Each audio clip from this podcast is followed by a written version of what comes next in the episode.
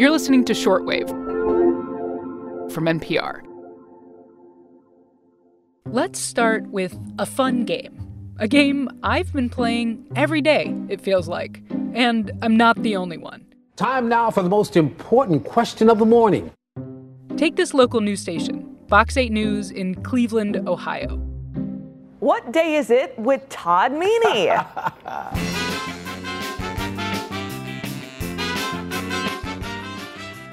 It's Monday.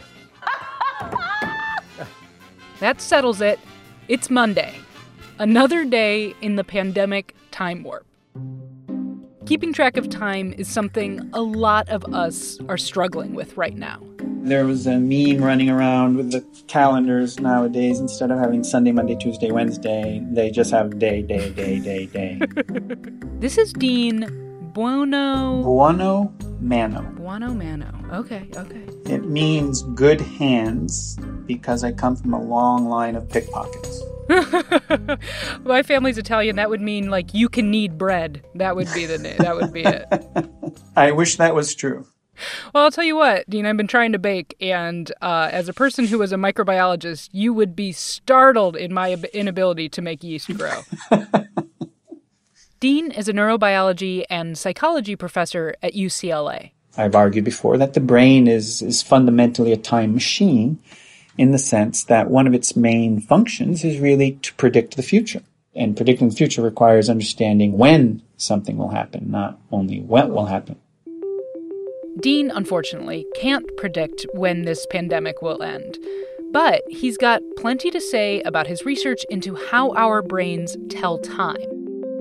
So, today on the show, we're going to talk about the time machine that is our brain and why, for so many of us right now, time feels strange in this moment.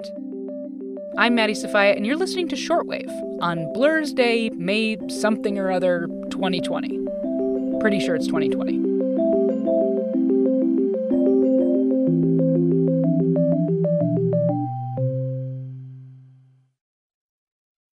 Okay, so before we jump into the time warp many of us are experiencing right now, let's start with some basics of how time works in the brain. There's not just one clock up there. Exactly. People used to think, if you go way back to the phrenologists of 200 years ago, that maybe there was some part of your brain, some master circuit in your brain that was responsible for telling time. And we now understand that you have many clocks in your brain. Right. I mean, I know I know there are different internal clocks responsible for for different things, like the circadian clock that is connected kind of to a 24-hour cycle, right? Absolutely. And that's a good example. So everybody has a circadian clock that tells us approximately when to eat, when to get up, and when to go to sleep. It's also good to remember that you don't need a brain to have a circadian clock. Plants have circadian clocks, and cyanobacteria have circadian clocks. Oh, that's true. I guess that's true. I, I don't know about um, sourdough yeast, but I'm sorry. Dean, I like this. Okay. so, um so we have that, you know, circadian clock. What other types of clocks do we have? So that clock, our circadian clock, does not have a minute hand, much less a second hand. But you need, of course, to tell time on the scale of seconds, right? Right. So you have circuits in your brain that will help you determine when the red light's going to change or help you figure out the tempo of music. Is that a piece fast or slow? And those circuits have no idea about the hour of the day. So you have some of your clocks have an hour hand, but no second hand, and other clocks in your brain have second hands, but no hour hands. So like some basically what you're saying is some clocks are really good at delineating like different amounts of time. Yes, absolutely. What we call temporal scales. Your brain has some circuits specialized for those short scales of time. Mm-hmm. Now, while we understand a lot about the biology of the circadian clocks, we don't understand as much about the neuroscience of these timers that operate on the timescale of seconds. But we do know now that the brain seems to tell time as a result of its um, neural activity and its neural circuits. Right. Okay, so that has something to do with your team at UCLA works on, right? It's about this network of neurons in our brain. Can you talk to me a little bit about those different neurons and how that works? Yeah, so one of the theories underlying how the brain tells time on the scale of, of seconds is that you have circuits of neurons that generate patterns. So as you know, the brain is made up of neurons and neurons communicate with each other. One neuron can activate the next, which can activate the next. So if you imagine this pattern of activity flowing through a network of neurons, you can imagine that would be one way to tell time. The first neuron tells a short period of time, the second means it's uh, two seconds, the third, it's a third second, and so forth. Now, because time is so important for everything humans do, um, meaning this conversation, you're paying attention to the pauses in my speech, um, keeping track of how your arms move, of how your lips move, and when you have to go eat, and so forth, that it wouldn't make sense for the brain to have one clock because you always have to do many tasks that rely on time at once. So, what we and others have proposed is that most circuits in your brain in reality can tell time if they need to. Wow, I had no. Uh, this is, I mean, this is very cool. You know, when you learn a science thing and you're like, why haven't I thought about how that worked before? Yeah, yeah, it happens all the time. And that's the thing about about science and the human brain. We don't stop and think of a lot of the things, but when they're explained to us, we, we recognize their importance. Yeah.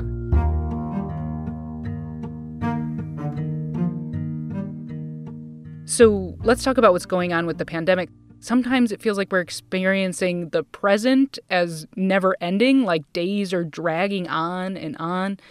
Why is that? Do we know? Yeah, so I think um, that's correct. Uh, anecdotally, I think a lot of people feel that the days are sort of long lasting, or as you put it, the present mm-hmm. is sort of dilating or stretching and seems to be going by slowly, and that's what we'd call prospective time.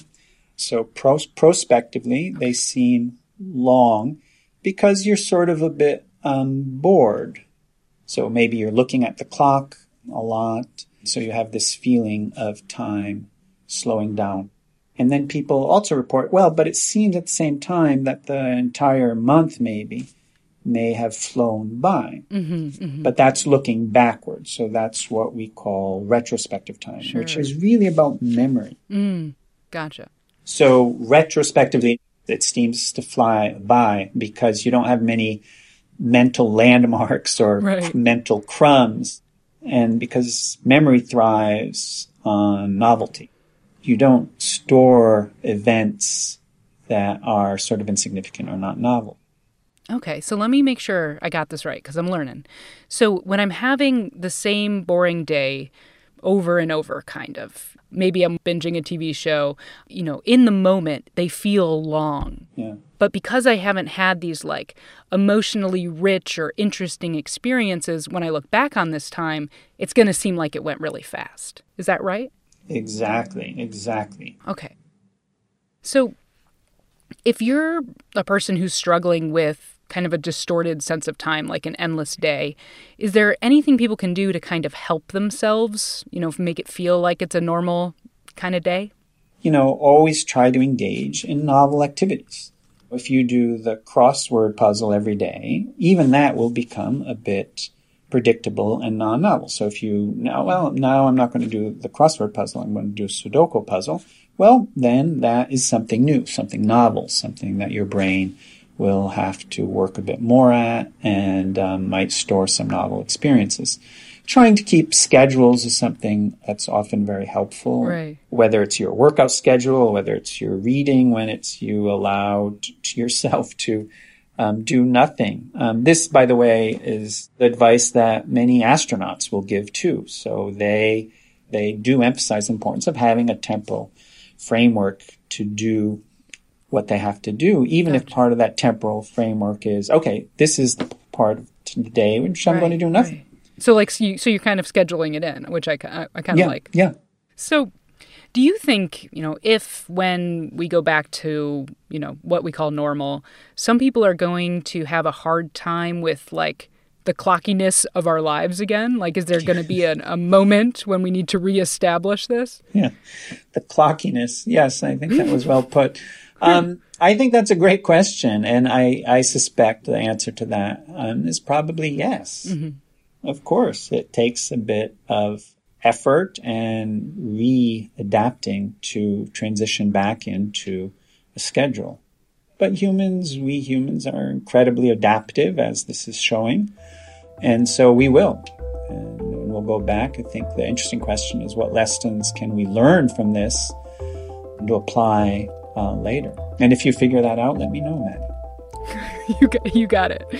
Well, I'll tell you what, Dean, I really appreciate this. This was super fun. Thank you so much for your time. Oh, for You're your welcome. time.